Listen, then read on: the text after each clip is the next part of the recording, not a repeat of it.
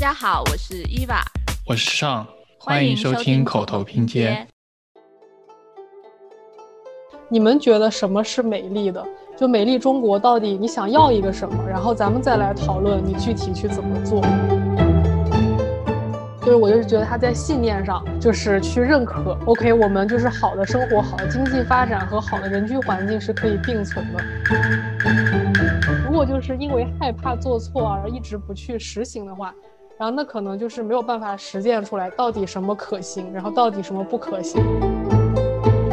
我们就应该警惕说，如果我们有那个能力啊，或者有那个机会掌握了这个美丽的解释权，我们就应该听到来自各方面的声音。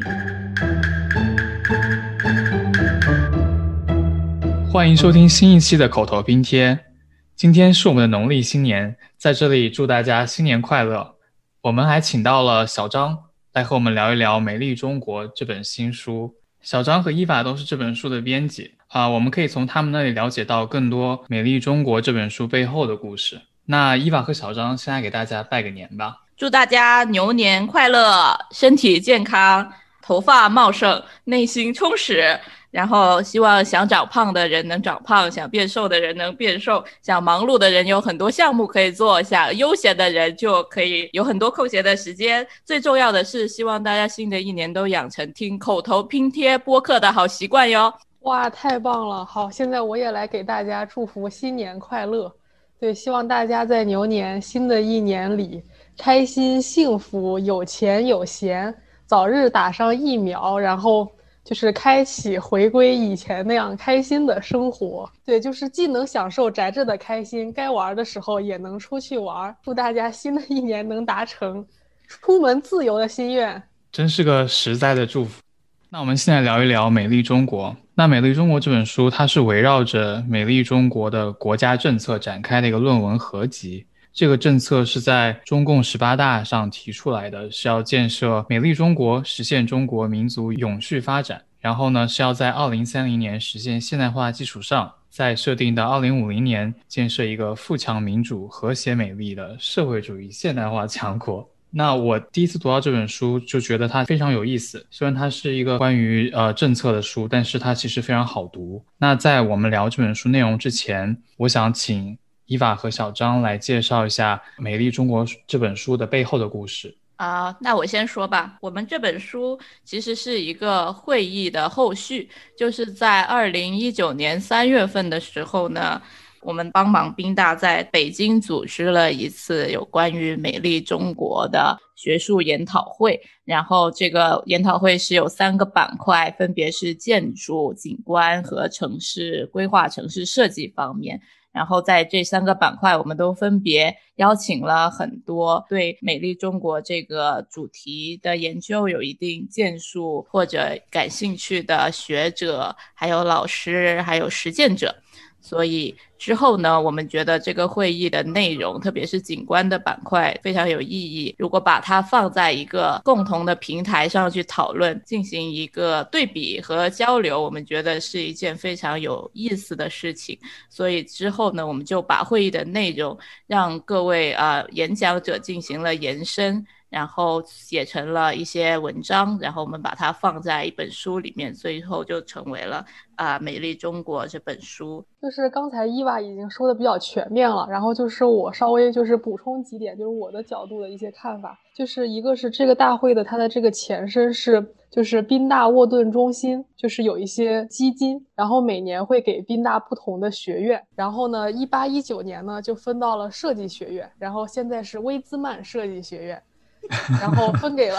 对，给威斯曼设计学院以后呢，然后院长跟各各个系主任们就要想一个办法，华丽的，就是有意义的使用这笔钱，然后就想到，然后要就是在国内办这个峰会。你怎么把真相说出来了？然后就当时本来是想把这个活动，然后在宾大沃顿中心举办的，就是北京。三环朝阳区的一个特别豪华的一个大楼的某一个高层，然后但是这个场地呢只能容纳一百人左右。后来就是因为就是景观这个板块的话，他参与的人比较多，而且就是景观系的系主任是希望有多一点学生然后去参与讨论这种，然后所以后来就是把这个场地设在了央美，就是景观系那个活动就是有一个一整天，然后是在央美进行的，然后所以特别感谢就是央美的老师，还有就是院方给我们这样一个场地，然后这么支持我们的这个活动。然后这个书的话，我觉得这个书特别好的就是它可能是目前为止就是第一本，也是唯一的一本有中西方的学者讨论这个这么宏大的大国政策对未来的一个影响。然后，所以我觉得还是大家不容错过的。这个书的话，就是它在中国网站上的一些发售啊之类的，会在三月份左右完成这个审核。所以我们是一本就是怎么说非常规范合法的双语读物。然后欢迎大家就是关注一下。然后三月多份会放出这个售卖链接。然后之前咱们说的是一月二十七号嘛。然后后来发现这个它是一个就是美国地区的一个链接，然后如果中国这边就是大陆地区，然后想要在就是当当啊淘宝上买的话，是三月多份会放出这个链接，所以这个书真的是不容错过。是的，之后我们可以在 show note 里把美国的链接放在下面，如果国外的听众有感兴趣想购买的话。对，然后就是几百人民币几十刀，然后非常精美的一本书，就是放在家里就可以给你的牛 年就是装点一下家，就是家居环境。那我想问一下两位，这是第一次啊参与图书的编辑工作吗？是呀，第一次中的第一次。哦，我不是第一次哎。因为我之前就是我们宾大的一本那个设计的呃杂志，叫做 L A Plus 的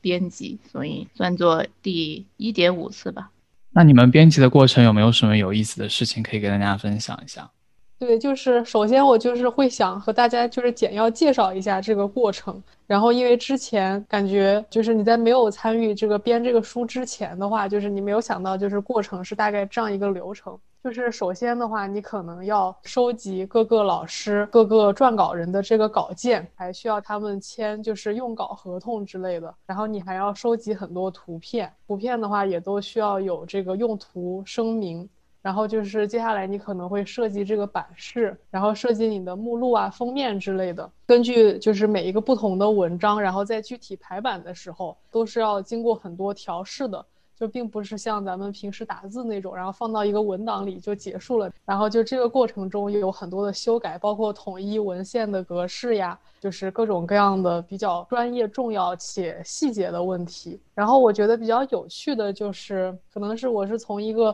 就是打工人的角度啊，发现了有这个就是颜色的这个问题，我会觉得很有意思。书里面那些黑色的字的话，就是很正常的黑色，就它不是 CMYK 的黑色。然后，但是图片的话得是 CMYK，就是保证打印的时候这个颜色不要失真。然后封面的话，它要有一个派通色，就是另外一个专门给封面设置的一个，就是色谱更少、选择更少的一个颜色。就是感觉这个好像平时我们都没有很注意到的一个问题。然后就发现哦，原来真实去打印的时候，就是不同的位置的书，然后不同的纸张，然后设计的这个颜色就是还挺不一样的。就这个是我印象比较深刻的一件事。嗯，难怪说我们以前去打作品集的时候，经常会有色差。我就记得我以前 去打了五本作品集，五六本作品集，大概每本都要一百多块钱，然后可能总共是七八百块钱的事情。然后我拿过来看，说哎有色差，然后我就让打印店全部帮我重打，结果他们也答应了，觉得他们还蛮好人的。嗯，对我来说，我觉得。在这个编辑的过程中啊，包括会议的组织过程中，都是还一个蛮有趣的过程。一个是在会议的组织的时候，我觉得特别像。以前小时候很喜欢玩的一个游戏叫做婚礼大作战，就是你需要给一个活动安排一个流程，然后你要给安排那些座位，比如说哪两个人适合坐在一起，哪两个人不适合坐在一起，然后上台的顺序是什么，然后你还要给这个活动安排一些吃的呀、喝的。然后我就觉得啊，这个过程是一个非常好玩的过程。但我觉得在这个过程中，我也遇到了，就是有一些困难吧，就是因为也是第一次做这种事情嘛。然后有一些事情做的不太好，就会让有一些老师有一点点不开心。哦，在这里我要再次跟他们道歉。也遇到了很多很 nice 的老师，特别是我本科学校的老师，就是华工的老师，他们都感觉像我的娘家人一样，就是容忍我一些做的不好的地方，而且在我犯错误的时候会给我支持，然后帮我说好话，这样子我就觉得很感动。然后在编辑的过程中嘛，我以前觉得编辑这个事情可能就是没有那么复杂。然后我后来发现，这个工作呢是需要有很高的，比如说对你的细心程度啊、耐心啊，还有一些就是对文字要很敏感。然后，因为我以前我是一个对图片、对颜色很敏感的人，就是比如两个图片有一点对不齐，我会很敏感。但是对文字这方面的敏感度，我真的是没有。然后中间我就记得我有被我们总编说过，说啊，伊娃。你对细节的 attention 真的是 terrible，然后后来后来我就意识到我这个问题吧，然后我就开始会注意说这些事情，比如说那些文字的间距啊，然后有没有对齐啊之类的，我觉得。对于我来说也是一个很大的学习机会吧。包括我现在进入了工作之后，就老板会发现，哇，这个人真的是 InDesign 王者。结果我现在就基本承包了我这老板手下所有项目的最后的那个文本、那个 presentation 的 deck。所以我觉得在这个过程中还是学习到了很多东西。对，是我和小张。还翻译了其中的很多文章，觉我觉得这个过程对我们俩的中文和英文水平都有很大的提高。嗯，对，哇，这样听起来收获很多，让我有点羡慕嫉妒恨了。那我们现在就开始来聊一聊这本书。首先就是从这个名字，我我就想要问一下两位，对于“美丽中国”这样的一个口号是怎么理解的？那我觉得“美丽中国”它作为一个口号，听起来是比较宽泛的。而且对于我来说，听起来是既老又新。老就在于我对于这个词的印象，最初应该是一个 BBC 的纪录片，然后听到这个词，我的脑海里面就会浮现很多的这种中国的山川风景的刻板印象，比如说镜头沿着长城逐渐拉远，然后镜头绕着东方明珠环绕一圈，然后再切换到桂林漓江上面一个竹排，一位渔民 将网撒向江面这样的镜头。但另外一方面呢，我又觉得好像很久没有听过这样的提法了，感觉我们一直在追求这种快速的发展，嗯，关键词一直似乎是更快、更高、更强，而不是说美。虽然说我们每个人从小可能都会被教育说要追求这种真善美，但是美似乎就不是一个社会集体探讨的核心。那我们现在又开始关注美这个概念。你们两位作为华籍美人是如何看待“美丽”这个概念的？什么样的？我觉得我就是美丽中国本人，看我。什么样的中国对你来说是美丽的？然后这种评价标准又是什么呢？对，我觉得首先主播对我们俩的评价是很中肯的。然后 对，然后就是“美丽中国”这个概念，其实给我的第一印象啊。就特别相当于美国人说的那个美国梦，就是特别的宏大，然后它可能就是不仅仅是就是什么山川风景啊、人居环境，然后它跟文化呀，然后这个国家的国民的一个状态也有很大的关系，就是好像是希望未来是安居乐业的，然后大家是其乐融融的，就是这样一种感觉。然后就是我是觉得，就针对于这本书的这个美丽中国的话，它。就是比较有趣的一点是，它不光探讨那种传统的那种美，比如说大家都知道，就是中国的山川秀丽很美，古典园林很美，然后文化历史很悠久很美，然后乡村怎么怎么样很美。但它会探讨一些非传统的美，就比如说人怎么去利用城市这个灰空间，然后怎么在现在的这样的一个就中国的这个文化之下，然后去给自己争取更好的生活。包括就是设计师们怎么去关注生活细节，然后去怎么看到人们就是中国人民机智的去使用各个样子的城市空间，然后去创造，然后享受比较美好的环境这种。因为我感觉就是刚才上就是有说真善美三个字嘛，其实有的时候就是真跟美他们是对立的，就是很多很真实的东西不一定是我们印象中那种标志标准的美丽。然后，但是我们就是作为设计师也好，然后作为就是当代的这样的一个呃环境的享用者和缔造者，就是怎么去平衡这个真和美之间的一个关系，就怎么有一个能发现美的一个眼光，就是在真实的这种平常的生活中，然后去发现美的这样一个可能性。对，这个是我对《美丽中国》包括这个书的一个主题的一个理解。嗯，对，就是回应一下小张刚刚说的。前或者说某些时候真和美，它可能是一个对立的过程，但是在这个书里边，像于孔坚老师说的，就强调说啊，以前可能某一些时段会是裹，觉得大家觉得裹小脚是美的，觉得那样子有有一种病态美是美的，但是他现在。就是想强调一种大脚之美，什么丰产之美，所以我觉得大家可能就是景观师在这方面的理解也是在慢慢的发生一些转变吧。然后总的来说的话，因为美丽中国这是一个自上而下的口号或者说一个政策吧，所以我觉得。它其实是在某些程度上代表了，就是上层机构对整个国家的一个物理环境的有一个 vision，就是有一个图景，他们希望把它建设成某一种美，因为美丽本来就是一个很很主观的词汇嘛，因为山本来就是山，水本来就是水，它没有什么美不美之说。你要强调美丽中国，所以一定是有人的存在的，因为有人看，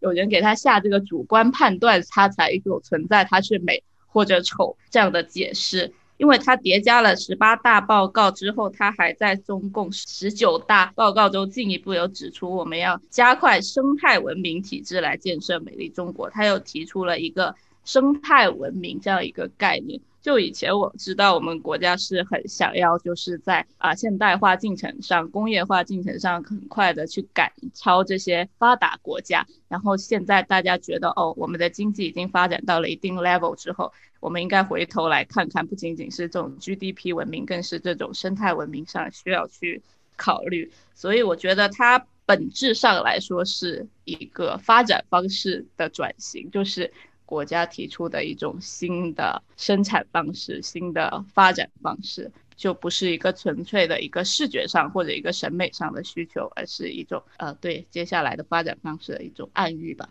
对，是的，我觉得说的很好。但是你们也提到，就是说这是一种从传统的小脚转向一种大脚，或者说从一种纯粹美的追求转向一种综合方向的文化呀、自然啊、生态方向的追求。那你们觉得，就是在于中国的现代化这种推进的当中，我们怎么样去评判啊我们的一个新的发展，它是否符合美丽中国这样的一个标准呢？就其实。就我们的主席也曾经提到过，说我们不应该发展一些奇奇怪怪的建筑。那我觉得这个联系到美丽中国这个话题的话，我们要怎么样去判断一个新的建成环境是奇奇怪怪的还是美丽的？我们如何去权衡啊？我们自己作为设计师的一种审美和作为一种普罗大众的一种审美？对，我觉得就是上提的这个问题特别好。我觉得美丽中国这个政策，就是这些年看下来，我觉得有一个好的，就是它其实是有一定的自由度，就是它现在越来越尊重每个地方的差异，然后每个地方人们的需求。然后虽然就是像伊娃说的，它是一个自上而下的，但是就是从通过这个书里面，就是各个老师不一样的看法。然后还有就是他们从一些很大众的视角去探讨这些问题的，就这样一个讨论方式中，我们可以发现，就是现在确实就是自由度越来越高，会希望就是更多的环境的使用者每一个人，然后去参与去探讨这样的一个问题，去发声，就是给出自己对这个环境的一个想法。就是我是会觉得，就设计师们就是有有越来越多的机会和意识，通过就是自下而上的一个方式。去呃实践这个政策，然后就是再一个的话，呃，设计师这个角色它既有统领的作用，但它也有服务的性质，就是你可以设计出来一个很好的东西，指导别人怎么去使用这个空间，这个当然是很棒的。但有的时候就好像我们看市面上的衣服。总是有很多很花很丑的衣服，我们不理解。然后，但是你真的发现有很多人，他真的是有这样的一个需求。可能你会发现，就是年龄比较大的，就叔叔阿姨反而会想穿的鲜艳一点，就他们可能会想要以自己的方式去发生，优雅的老去。所以说，设计师有的时候并不是只有自自己的这种角度，甚至是一种精英的视角，然后去说我建议你怎么怎么样，这样就是美的。然后那样就是不美的，然后不高端的或者怎么样，就是我觉得现在设计师也越来越会去听取每个人的意见，然后就尊重他们的想法和观点，然后进行设计，给出更好的可能，去做一个就是协调者这种。我觉得刚刚上说的其实是一个美丽的话语权的问题，就是谁有资格去评判这个东西是美，这个东西是不美。然后，那我们知道，可能上面的政策一般是比较抽象的，或者比较 high level 的，它到执行层面其实中间有很大的一个暧昧不清的空隙，然后留给大家很多解释的空间。每个地方可能都有自己对美的解释权，所以这就会出现了或有一些奇奇怪怪的建筑啊。然后我理解说奇奇怪怪的建筑，它不是说。啊，从某一个人的角度上去看，它是啊奇怪或者不奇怪，是好看或者不好看，而是说它是不是脱离了这个地方的 context 或者周边人的使用需求。如果它是一个跟周边的人啊的生活或者跟周边人的生产需求、生活需求完全没有关系的话，那它肯定就是一个奇奇怪怪的偏外来物吧？我觉得。然后设计师的话，我觉得很多时候我们会觉得一个东西。不美或者是奇怪的话，其实我觉得有一定原因，是因为呃，我们没办法与它产生共情，就是我们只是它纯粹的一个观看者、一个观众或者一个消费者，而不是其中的参与者，所以我们就会觉得跟它之间有一些脱离吧，嗯。嗯，我还想说一个，就是因为这个政策里面也提出来说，嗯，我刚才也说的，这是一个发展方式嘛。但是我觉得国家作为一个自上而下的政策的话，它肯定是照顾到了大部分人的利益需求，或者说甚至照顾到了整个人类共同体的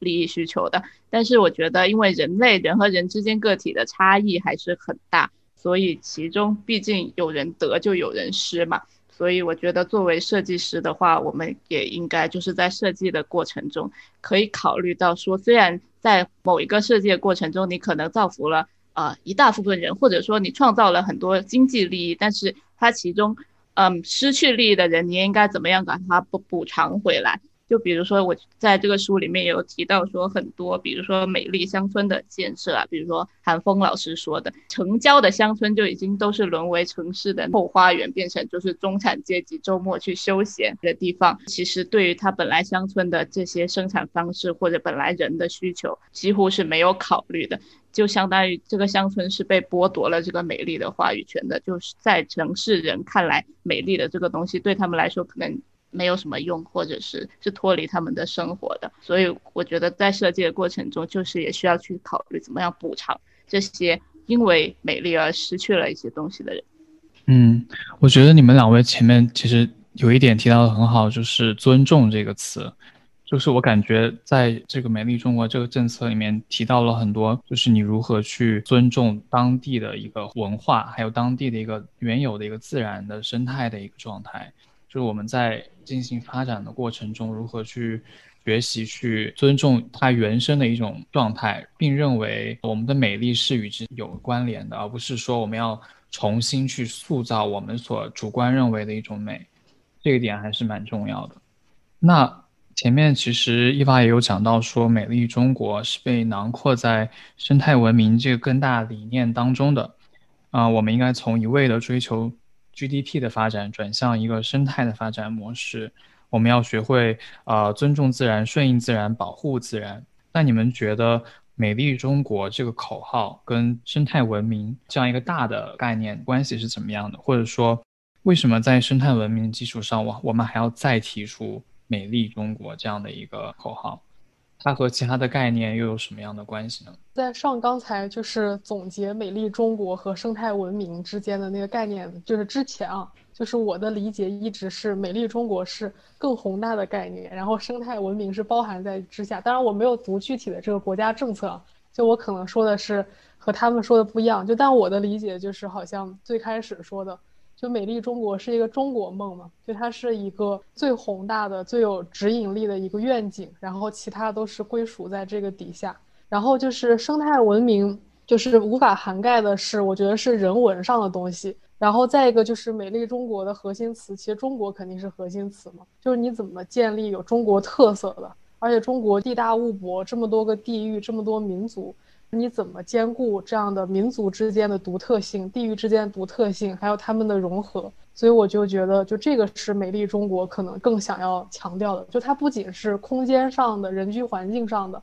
还有很多文化、生活方式，然后各个民族，然后各个地域之间的。所以我觉得这个是让人觉得听起来以后会很兴奋，觉得是一个别的国家很难有的这样的一个情况，或者这样的一个愿景。然后这个是我对美丽中国还有其他政策一个理解。那伊凡，你有什么看法吗？我觉得我同意陈迪给我说的，就是美丽中国它可能涵盖了很多东西，它可以是你人的道德美不美丽，你的自然环境美不美丽，你的城市环境美不美丽，你的每每个人美不美丽。但是生态文明，我觉得是更加进一步解释了美丽中国这个概念，说我呃美丽中国是什么。然后我觉得生态文明就是把它引入了，就是产业转型这一方面。因为我这个节目，我有去看一个就是 CCTV 拍的《美丽中国》的纪录片，它里面其实它就可以展示的，就是从上层机构他们对这个概念的理解吧。他们里面主要描述的是什么呢？它分为四级，第一级是说水污染的治理。然后第二级是空气污染的治理，第三级是土壤污染的治理，第四级就是说产业转型，其中包括了啊北京首钢的改造，就是如何让比如以前很少见的什么奥运蓝、A 派克蓝，然后变成日常蓝、天天蓝这样子，然后还有比如说一些啊。台州的一些金属拆解行业的转型，就是以前把它一种比较 toxic、比较不健康的一些发展方式，比如说拆解金属，然后就会造成土壤很多重金属污染什么的，然后把它们转型成一些，呃，旅游业或者是生态农业，改成种花什么的，包括还有拆迁一些排放污水的工厂啊，或者说。加上一些更加严格的呃工厂的限制，说要污水要怎么处理才可以排放，然后划定生态红线这种等等，更加指向了一种技术性的，就是生态发展、经济发展转型的一个考量。嗯，总之我就觉得生态文明是对于美丽中国概念的一种推进吧，就是一轮更加深入的开发，就是不仅要。开发经济这一部分，然后对于那些生态环境、自然环境也是要进行一定的开发，让他们更有利于中国的发展，更有利于人类的发展。比如说，我们那个不是为了防止沙尘暴或者防沙会在那个沙漠上。种一些防护林吗？就是这个概念，就说明你觉得这个沙漠是不好的。但是为什么会觉得不好呢？它沙漠本身就是沙漠，它是一个中性的东西。如果不是影响到你人类的生活或者生产发展的话，你不会觉得它有一个好或者不好的问题，因为它会造成一些沙尘暴或者说影响人的一些生产活动，你才会觉得它是一个要。种防护林去改造的东西，就比如说火星，你不会觉得说哇，火星这个好秃、好荒漠化、好严重，你要把它种成森林这样子，这是一个不 make sense 的事情。所以我觉得总的来说，还是要把整个呃国家的，就是包括绿色的部分，还有不是绿色的部分，都是要影响一种更有利于中国未来发展的一种嗯一种转型吧。对我就是觉得伊娃说的这个让我想到一个，就是好像咱们说生态文明建设这个。就是它是属于技术物那种，就是还是很实用主义的。就是我想要取得一个什么，就其实我说真的，虽然咱们说好像是在提高和美化人居环境，但是其实还不是在更好的促进 GDP 的可持续发展吗？所以这个的话，就是我会觉得梳理这个美丽中国这个概念，它就属于这些技术物背后的就是道的那个层面，就他会讨论到底什么是真正的美。就是你为什么要这么做？因为我们中国人还有中国文化这五千年就发展的很很好、很快、很稳定，就其实是来源于我们都很实用主义。但是这样的话，经常就会处于一种无意识的去设计，然后去做一些事情。所以有的时候就是，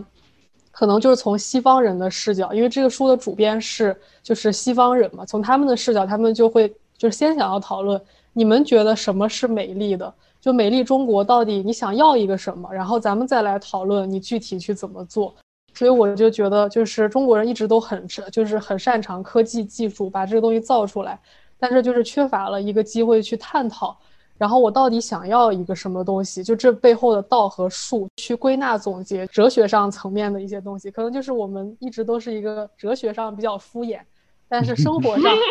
非常实在的这样一个民族。然后，但是现在全球化嘛，我们也不是自己跟自己玩了，所以可能就是有这样的一些西方视角来促进我们想一下这个哲学。然后，其实真的还挺好的。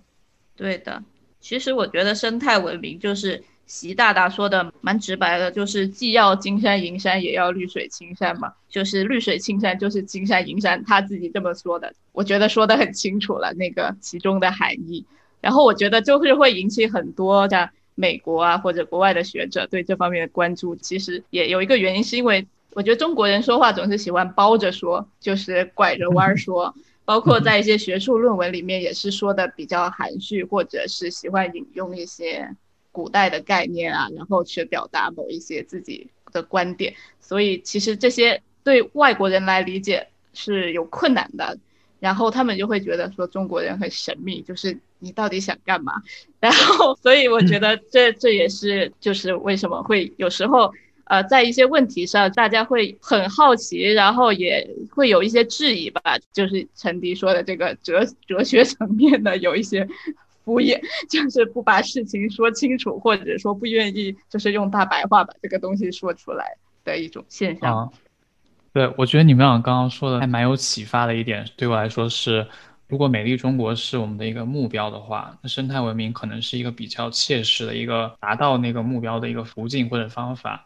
啊，不过我这个地方我又想就联系到书中有一篇文章，就是赵继军老师有写到说。在毛主席的阶段，有过一个大地园林化这样的一个运动。那他其实倡导的也是一种某种意义上的生态，就是说我们要绿色，我们要自然。但是你们怎么看待这样的生态和我们想要的美之间的差距？就生态的，它一定就可以达到我们想要的这种美的目标吗？设计师就是要怎么样去看待这之间的差距？对，就是我觉得，首先最难的就是你怎么去真的了解和关心这个事物。就如果你真的很了解、很关心事物的话，可能就不会有那种大地园林化，就是或者当时那个时期的这样一些情况。因为大地园林化这个东西的背景，就是咱们都知道嘛，就大跃进时期，我们是希望赶英超美嘛，就是属于一种我要模仿，然后或者就是模仿苏联也好，或者怎么样，就是我达到一种指标，就它可能会。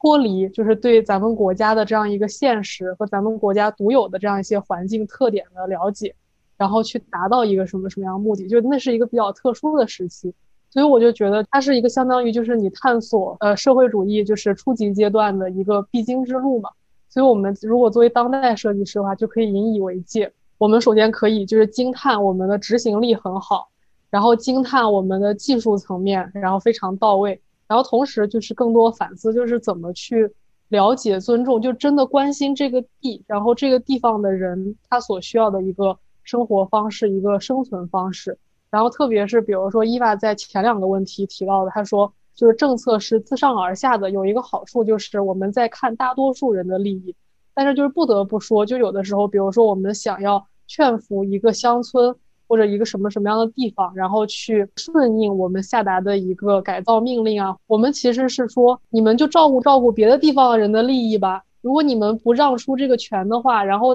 就是咱们国家你这个区域大的区域尺度上，这个事儿就没有办法继续下去。你为什么不为大局着想着想？然后就是真的时时刻刻的利益相关者跟这个地的利益相关者，然后他们就被道德情感绑架了。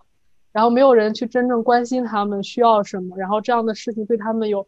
就多大的文化心理上那种剥夺跟影响。而且其实我觉得，真的现在设计师都是很有才华的，就只要多留一点心，然后是完全可以就是调和这种局面的。就是你也可以尊重当地人的这样一个需求，也可以去完成政策上的一个就是要求。所以这个是我刚才对就上的问题的一个感想。对的。然后我觉得，从比如说以前的大地园林化，到现在的生态文明，这种其实不是说现在的就是完美的，但是也可以看到一种进步吧。就以以前园林化就是种树，就是很简单，就简单粗暴种树，种一种树，就算就是一个地方它不适合种树，它。比如说它降水很少，但还是种树，就包括我刚才说的防护林的地方，就现在很多呃文章会有反思说，当时种的防护林，比如说它都是单一树种，就是山北防护林，它主要种的是杨树。但我们现在觉得随着生态这方面知识的丰富，你会知道，就是种单一树种，它的生态系统是很脆弱的，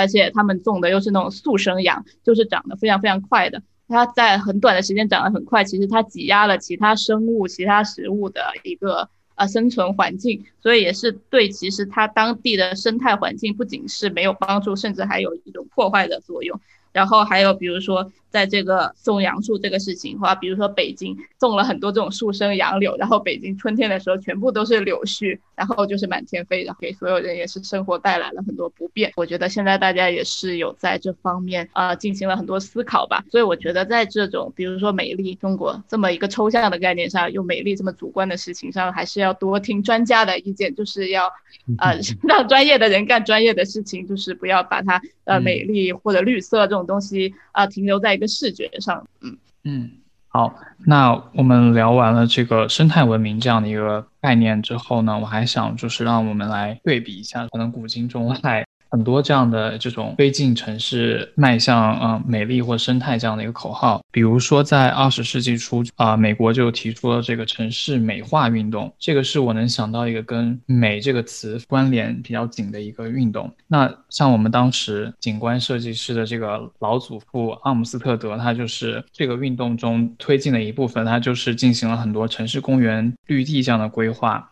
但其实他当时也会遭到很多质疑，就是说他被认为是这样特权阶级做规划，带来一些比较装饰性大的一些这样的项目，而没有就是真正去解决一些就是人们的人居环境、工作环境这样的问题。然后我们再联系到就是说现在比较盛行的这个绿色新政，就是 Green New Deal。然后这个 Green New Deal 它是当时联合国在零八年提出来的这样的一个概念。它是希望通过治理环境，然后带来一些新能源的发展，一方面可以解决呃气候变化或者是环境污染的问题，另外一方面也可以创造非常多的就业机会和促进经济的一个发展。然后其其实很多国家也都在就是 follow up 这样的一个主要的政策。那我们这样子看回来，觉得说美丽中国其实是一个想要把美和这个生态有一个并置这样的一个状态，就是我们。好像既想要啊美丽，然后又想要绿色新政，它能有的这样带来的一个经济啊、文化呀各方面的一个促进，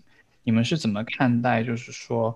这样一个好像包罗万象的概念，怎么去评判它跟其他的运动的？你可不可以介绍一下 Green New Deal？好，嗯，那 Green New Deal 其实是希望就是它主要涉及到的就是环境保护、污染防治、节能减排、气候变化。这种跟可持续发展相关的一些议题，然后它的主要的一个投资方向就是说，能够创造更多的工作的机会，然后能够在气候变化的方面进行一个投资。然后他提出来一个就是绿色经济，其实这个绿色经济跟生态文明有一定的相似的地方。然后呢，他是希望能够把我们的这个针对于节能减排的一个技术革命，作为新一轮的工业革命，来作为一个社会发展的新的引擎。那它其实呢，我觉得在某种意义上跟我们想要达到的呃生态文明啊，这种从 GDP 发展转向生态发展有一定的相似之处。其实我觉得 Green New Deal 和比如说生态文明和美丽中国，现在都是新时代说的提出的这种相似的啊说法的一种更 PC 的状态。就是更加政治正确的状态。其实我觉得，呃，比如说城市美化运动有点相似的，就是比如说巴黎的奥斯曼改造，其实都是一个当时，当然他们结果可能是达成了一些非常辉煌的、非常好的城市样貌啊，包括塑造了现在的巴黎、现在的芝加哥。但是当时他们针对的还是主要服务于美国的中产阶级，或者是。巴黎的中产阶级、富人阶级，比如说奥斯曼改造，它的真正的目的，比如说是清除掉巴黎那些脏乱的小巷，就开一条那种从凯旋门出去的四通八达的道路，然后他们的君王从中间就可以一览无余，然后防止这种民人民起义之类的。城市美化运动也是当时觉得穷人区对他们的市容市貌有一定影响，或者说对他们的城市的安全性有一定的影响，所以想要改造美化这个城市。对，所以我觉得他们的结果是好的，但是初衷可能是呃不够照顾到所有人的。对。就是我刚才听完上的问题，就是我会想从一个，呃，怎么说另一个视角来探讨一下这个问题，可能不是专业视角，因为我最近在就是，呃，就是在看一些跟就是沟通方面相关的书，然后就是它有一个理论是叫就是精神语言程序学理论，它的意思就是你怎么更好的了解自己，了解别人，然后包括去改变自己。然后去影响周围的人，这种。然后他指出一点最重要的就是说，他说信念是第一位的，就是你要先有这样一个思想，然后才可以帮你更好的执行，就是之后想要做的一些事情。然后就是有的时候我们可能就是只停留在怎么执行这个事情上，比如说我想达到一个就是让就是景观设计也好，空间改造也好，然后让人们的生活变得更好，然后那我就只在空间上，然后去给它进行一些改变。就是不得不承认，就是空空间上的这个改变，对环境改造肯定是很大的，对，不然咱们就是肯定也没有这个饭碗了。然后，但最关键就是信念上，我们就要相信嘛，绿色产业它可以有工作，然后绿色产业它不会影响我们经济的发展，就是要有这样一些比较好的信念。因为我感觉就是，如果看咱们国家古代的一些，就是园林也好，城市设计也好，可能其实主要是城市设计吧，我会觉得特别的尊重自然。比如说举几个近代的，就是像清代的颐和园也好，包括整个就是紫禁城的这个规划也好，就真的是因地制宜，就是他对这个地形啊、植物啊都是很尊重的。包括像宋代开封城的这个设计也好，就开封城它地势很低嘛，然后就是你怎么样的去就是利用好这个平坦的地，然后让皇帝，然后还有这个城的人都安居乐业，有一个好的商业发展。同时，你保证这个地不要经常被淹或者怎么样，所以我就觉得中国人民在这一块是非常就是尊重自然的。然后，但我觉得可能近代受西方影响嘛，因为大家也知道，就是这个清末的时候，就是被西方的新的文明科技啊什么，包括他们资本主义的经济方式，就是吊打的很惨，就是一度陷入，然后对自己的文化呀一些问题的完全否定，就特别自卑的一种。情况，然后就是会急于照搬、急于模仿这种，然后就会觉得哦，我就是要烧很多的碳、砍很多的树，我才能怎么怎么样、怎么怎么样。所以我就觉得那个可能是一个信念上的失误。但可能美丽中国这个政策也好，包括美国这个 Green New Deal 这个政策也好，就是我就是觉得他在信念上就是去认可，OK，我们就是好的生活、好的经济发展和好的人居环境是可以并存的。所以我是觉得，就是这一点的话，还是非常有进步的一点。就这些政策，我觉得还是很棒的。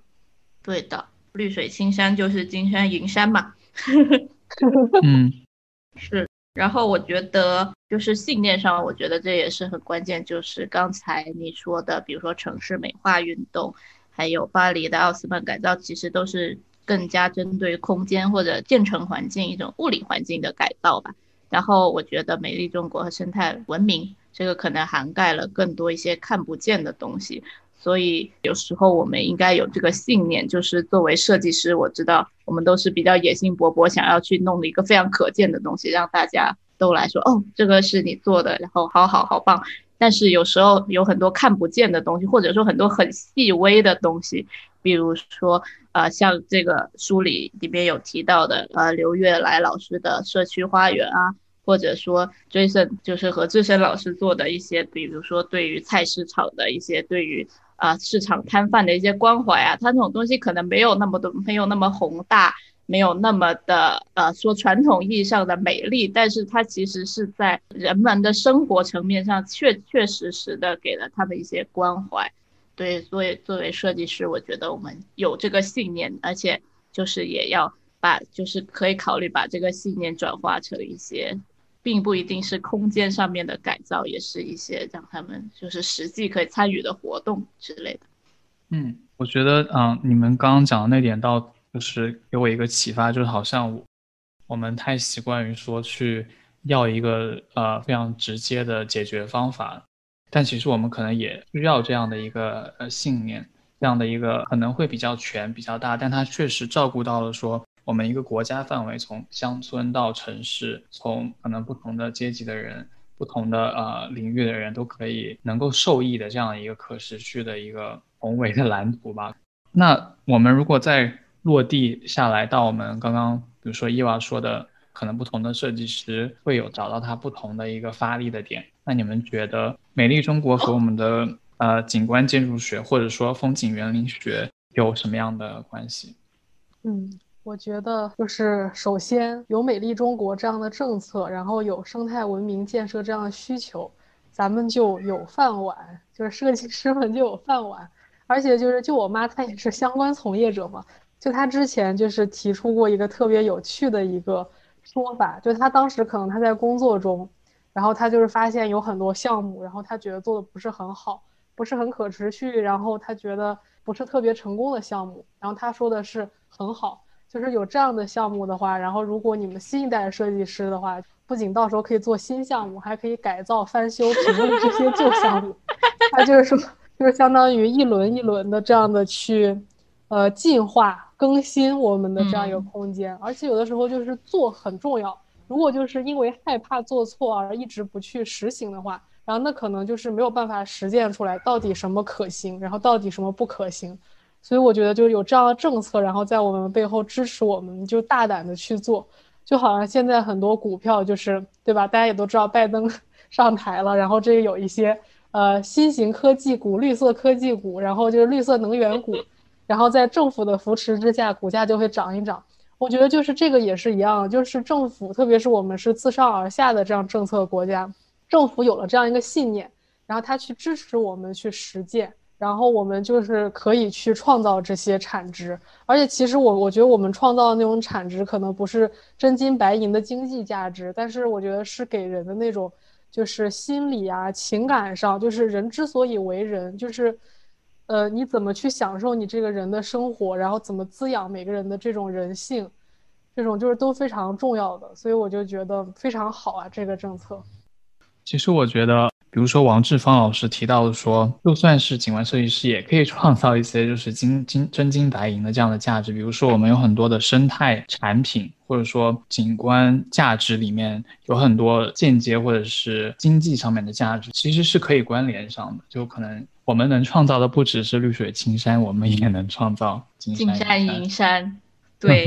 对，我觉得，但是就是还是要以创造绿水青山为目标，不能以创造 金山银山为目标。我觉得我我我们国家已经有太多人以创造金山银山为目标了，所以我觉得一来是在我们大胆去实践的过程中，我们也要非常的警惕，非常的谨慎。比如说，我像我们之前说的，我觉得生态文明就是新一轮的产业发展嘛，那肯定就是会有人赢，有人输，是因为它相当于涉及了很多的交易交换。那我们就应该警惕说，如果我们有那个能力啊，或者有那个机会掌握了这个美丽的解释权，我们就应该听到来自各方面的声音。就我觉得，我们对比起上一代的景观师，有一个弱点，就是他们很多人是从大自然里生长起来的，他们是在农村里成长起来，后来到了城市，他们自然而然对自然环境是有感情在的。然而，我们这一代就是像现在中国城市化已经超过百分之五十了嘛，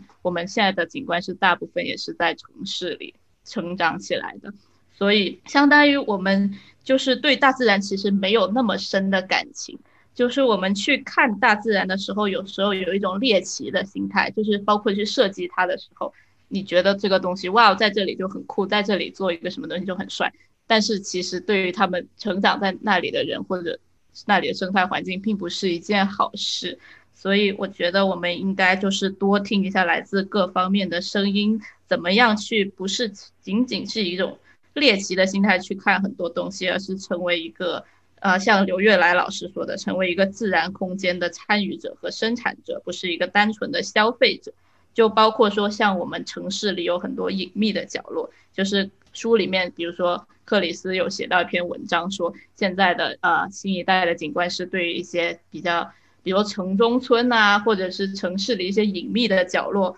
特别有感兴趣吧。就一来是一种猎奇心态，二来就是可能我们也开始没有那么关注那种宏大叙事，而是关注这些小的东西，是一个好事。但是你也可以从一另一方面看到，说比如说，呃，双年展的时候，对于比如说深圳的城中村的南头古城，在那里做了很多展览，那这个东西更多的其实还是服务于城市里的人，而不是那里的居住者、那里的使用者，就是更多的是一种怎么说，是一种中产阶级的自嗨吧。然后引到比如说像之前说过的，Jason 说的那片菜市场，就是他在那个菜市场，他。帮助那些摊贩，相当于建立了自己的自信，告诉他们自己这个工作的价值，呃，通过一些艺术的介入吧。但是现在就是在这个文章写成之后，现在那个菜市场已经被拆了，已经不复存在了。就那里的菜市场的摊贩工作了十几年的地方，然后比如很多设计师，比如说我们做的很多努力，可能在一夜之间，在一个一个政策下来，这个东东西就不复存在了。因为就是我们对它是一个猎奇心态，我们其实对它没有感情。就是我们像这样的地方，我们可能去一次两次，我觉得很有意思，但我们不会想生活在那里，不会想去三次四次这样子。就包括很多四 A 级旅四 A 级旅游景点，它很漂亮、很美，生态环境很好，但是到黄金周之后都是满地的垃圾，都是就是城市人离开了之后，所以也是我觉得也是一种我们不是其中的参与者。的一种心态，就说我觉得我们这个东西不是我们的，所以我们就可以随便扔一个垃圾。所以包括景观师，其实包括城市里所有的人，也应该就是呃去慢慢去转变自己这个心态吧。对，就是刚才我一直听伊娃和尚在说，我就在想，就是绿水青山跟 金山银山的这个关系，就我就会在想，如果我们的专业就是能发展的像艺术或者影视作品，就是明星 idol 那种产业一样。它就是被人意识到，它对我的这个心理健康，对我这个作为人的一个滋养，也有很大的益处。如果大家都有这个信念的话，我觉得我们这个行业，我就讲比较浅白啊，收入什么的，或者怎么说物质上的一个被尊重，就自然能提高。就之前有一个心理就是学者，他就说，就是为什么明星赚的比科学家多？就是科学家还真别觉得不平衡或者怎么样。就他其实是因为，就是明星作为一个可以被人讨论的人，就是给大部分人带来很多安全感、心理上的安慰。就这个价值产值，然后人们愿意投钱的这个，就绝对是大大大于这个科学家的。科学家当然是给明星他们提供了一个媒介。所以我就在想，对于咱们专业，咱们作为景观设计师这种来说的话，就是如果能把我们的重要性放到和他们一样，就就是比如说像艺术产业，然后影视产业怎么样的。然后我们去拉一些资金，拉一些方饼，就是承认我们这个就是没有一些直接的经济产值。就是我觉得一些老师是可以在自己的文章里写哦，我们可以创造什么样直接、间接经济产值。但是你不得不承认，这个和就是人家那种直接创造的经济产值相比，真的很少。就只是一个，我可以说是宣传我们自己一个噱头。我觉得是不是就是承认？OK，我们这个就不是主要创造经济产值的，就不要假装城市里的那个公园，你种的是那种可观赏的白菜，它好像就是可食用，甚至可以卖，就不要用这种事情去，怎么说，就是去自我安慰也好，然后去就是创造一些就是噱头也好，或者怎么样的，然后就是你就尊重你这个行业是这样的，然后我们用其他的方式去就拉到这个资金，然后让我们的行业的从业者的地位，还有做的这个事情。就是从经济角度上，就是更受别人尊重，就这个是我刚才的一个想法。嗯，这个还蛮有意思的这个观点，但我其实有点不是很理解你说的，就是我们要怎么样去拉这个资金？具体的话，就我觉得有的时候咱们这个圈子，就是有的时候容易沉沉浸在一种自嗨的那种氛围里，自己有点孤芳自赏，因为就是建筑师。呃，包括景观设计师，就是它其实是就是集合一些科学啊、技艺、技术这种就是能力形式的这种东西存在。然后，但是它也很艺术，然后很具有主观性一些。然后像现在就是可能呃，大部分城市都建设差不多了，然后就感觉好像没有那么需要我们了。然后包括就是有的时候还会把我们当做匠人啊之类的这样对待。就是比如说像很多那个。就是艺术圈的，就他们这样一个从业者，他们就很善于把自己的专业故事化，然后讲给普罗大众听。然后他就是说，我针对于你们所有人，艺术门槛没有那么高，每个人都来这里面享受。然后如果我们也能有这样的一个机制，或者是有有一些人也好去倡导这个事情，或者是建立这样一个平台，就是说，这个人居环境、建筑设计也好、景观设计也好，并不是只是政府在做，并不是只是设计师在做，就是离你很近。就算是你不真的参与这个设计，但你可以点评，你可以评论，然后你的这样的一些就是想法都很都很重要。包括比如说，如果你看到一些公共的园子，然后去把这个画成你居家的一个装饰，然后就是自己改造自己的一个空间。特别在我们东亚这种就是呃就是空间比较狭小的这样的一个环境里的话，就是会更重视、更需要怎么学习对空间的改造嘛。所以，如果就是能把这个门槛给降低，然后大家都参与讨论进来，就是可以让我们专业像艺术一样，因为艺术其实比我们专业还要虚无缥缈一点，对不对？如果你某种意义上说那种经济价值，但他们炒的就是很高，哎，就是我觉得我们专业如果就是努力努力，是不是也能往这 方面发展发展？我觉得艺术他们炒的很高，是极个别、非常极其个别人，所以。我觉得，要是我们的 percentage 也降到那么低，像他们成功概率那么低，那就完蛋。我们就是我觉得把把钱摊给了大家。有，我觉得这里面有一些点对我来说蛮有启发的，因为其实很多很多老师在书里面提到了说，我们景观师有一个很大的能力，就是解说和展示美丽的内涵，然后就是我们作为一个专家和大众之间的媒介。其实我们有很多能力去协调很多学科，或者是统筹很多不同的行业对于这个建成环境的看法或者是理解。那我觉得，如果我们能够就是在这个角度去发力，其实可以有很多的话语权。其实就相当于像是说，景观都市主义在城市化当中，它其实是统合了建筑啊、规划呀，或者是房地产各个方面的这样一个力量。是不是说，我们也可以说，趁着这个生态文明的发展，我们也可以统筹啊，比如说旅游啊、生态保护专业的人，还有一些想要盈利的人。然后就是我们作为一个统筹者，其实这里面还有蛮大的一个潜力去发掘。对，就是我感觉我们是那种观察者嘛，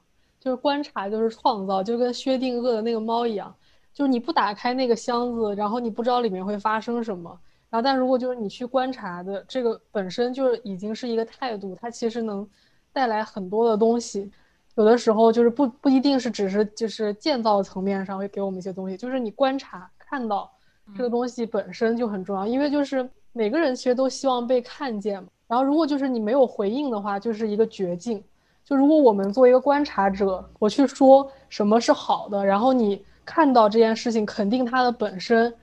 然后就这个事情它就存在了，就因为你的看到它就存在了。所以如果我们作为观察者去看到一些事情指出来的话，就是这个世界肯定就是会很美好。是的。但是我觉得实际来说，就是我们需要做更多的项目，展示我们这种统筹的能力。比如说在书里，我们都看到很多非常非常好的想法，但是落实到实际中，可能是在中国甚至世界都是这种，比如说景观师去统筹各方面来建成一个比较大的，然后既能符合各方利益，包括经济利益、生态价值这些东西的案例，其实很少。也不是很少吧，就是不够多，然后不够让人家意识到我们景观师他可能在这方面有的作用，所以我觉得我们在整体的整个设计圈或者整个城市里的话语权，现在暂时还是一个比较低的情况。嗯，对，确实是，我觉得那个话语权低还是根据曾经创造的经济产值相关吧，就之前建筑师就创造了经济产值比较高，所以现在感觉还是建筑师。其实话语权会多一点，就是你看八九十年代的港剧，想要描绘一个人，他多金又有才华，就是给他安排一个职业，他是建筑师，每天拿着一卷图，然后到处去走。但是现在就不会了啊，对，但是就确实是之前的，现在就不会了，不会，现在就可能是商科，对吧？或者现在就是房地产开发商，对，开发商，然后商科的人怎么怎么着的，对。对，所以我觉得可能是更多的景观师进入，比如说规划行业、规划局这些，去他从一个景观师的角度，但是从更加 high level 的角去出发去设计城市，这样子可能可以创造出在实践方面更多的案例可供大家参考。对，听起来像是欢迎大家去跨一跨专业，潜入去改学规划，渗透别的，渗透到别的专业，对，渗透到建筑，渗透到规划，渗透到房地产开发商里面去，就不要只盯着自己设计一个小 courtyard 那样子。嗯，是，确实。当然，courtyard 也是需要有人设计的。其实设计好不容易，设计那些豪宅的 c o r 还是很赚钱的。嗯，我们三个都承接这样的业务，然后大家需要的话可以联系我。不然突如其来的广告，对自己给自己占广告位。嗯，那你们说到这个 c o r 我就想接着这个说一下，你们怎么看待就是不同尺度的啊这个美丽中国？我们要怎么样去针对不同的尺度有一个不同的理解？我觉得，如果就是比如说刚才上提到的，就是城市的这个更新啊，或者怎么样，如果是由点到面的这种护理的话，会特别好。就比如说小尺度，每个人管好自己家的那个院子，你按照你的理解，你本人就是代表美丽中国的一份子的，你按照你自己的想法去给它收拾利索了。然后我们可能就是 zoom out zoom out，就是缩小缩小缩小来看，然后看以以一个整个一个片来看的话，它就是一个很美丽的一个大的图景。然后你说的什么空间上那些断层啊，什么我们喜欢说绿色断层什么的那些，也都自然就是都弥补了。所以我觉得就是，呃，政策是一方面，就是我觉得群众们的创意，就个体化的对这个理解是更让人惊喜的。就如果你是有。就是一个小后院的这样的一个非常棒的小中产的话，你真的是可以好好的来操作操作这个，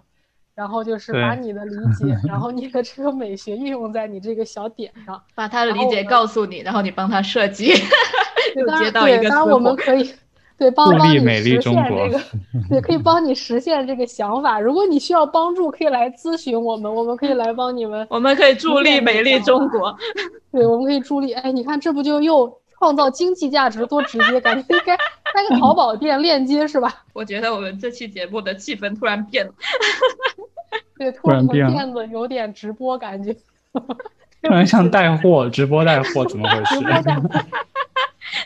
请点击下方的链接。对啦，我觉得要有一个平台，可以每个人展示自己对美丽中国的理解，然后也有一些，比如说上层建筑觉得什么是美丽中国，有一个沟通的环节，它可以来 educate 你什么是美丽，你也可以反馈说你自己认为什么是美丽，然后这样大家一起不断的沟通，然后让这个概念不断的进步 evolve，嗯。对，沟通就是有来有回嘛，就怕就是单方说完就没有就没有那种倾听的环节，这其实就是一个命令而已，然后大家都会觉得不舒服。嗯嗯，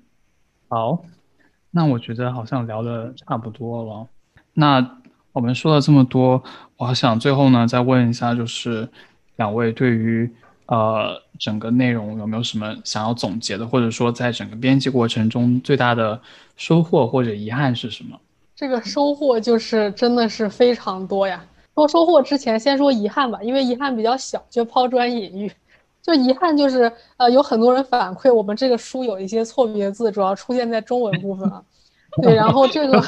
对我就是我觉得就是很虚心的接受这个批评建议。然后如果这个书有机会改版的话，我们希望会。雇佣一个第三方，就是第三双眼睛，然后来帮我们查。然后，当然这个书就是有太多的优点了，我觉得大家可以忽略这个遗憾。然后，对，然后我觉得比较大的收获就是中国学生、亚洲学生，还有包括就是女性学生，就是你怎么去展现你自己的一个领导力。就是比如说亚洲学生，中国特别中国学生，感觉就是会比较沉默。嗯，就是沉默的大多数啊，就就是那个王，就是王小波他说过一个，就沉默大多数，就这个不太好的一点就是什么意思呢？就好像我们的文化里是鼓励你是一个有智慧、有学问的人，你就别话太多，话多的人就是那些不懂，然后一直在说的人。这个某种意义上是有一点道理，因为比较懂这件事情的人，他知道自己的局限，或者他知道自己不知道，然后他就会谦虚，他不敢轻易去说。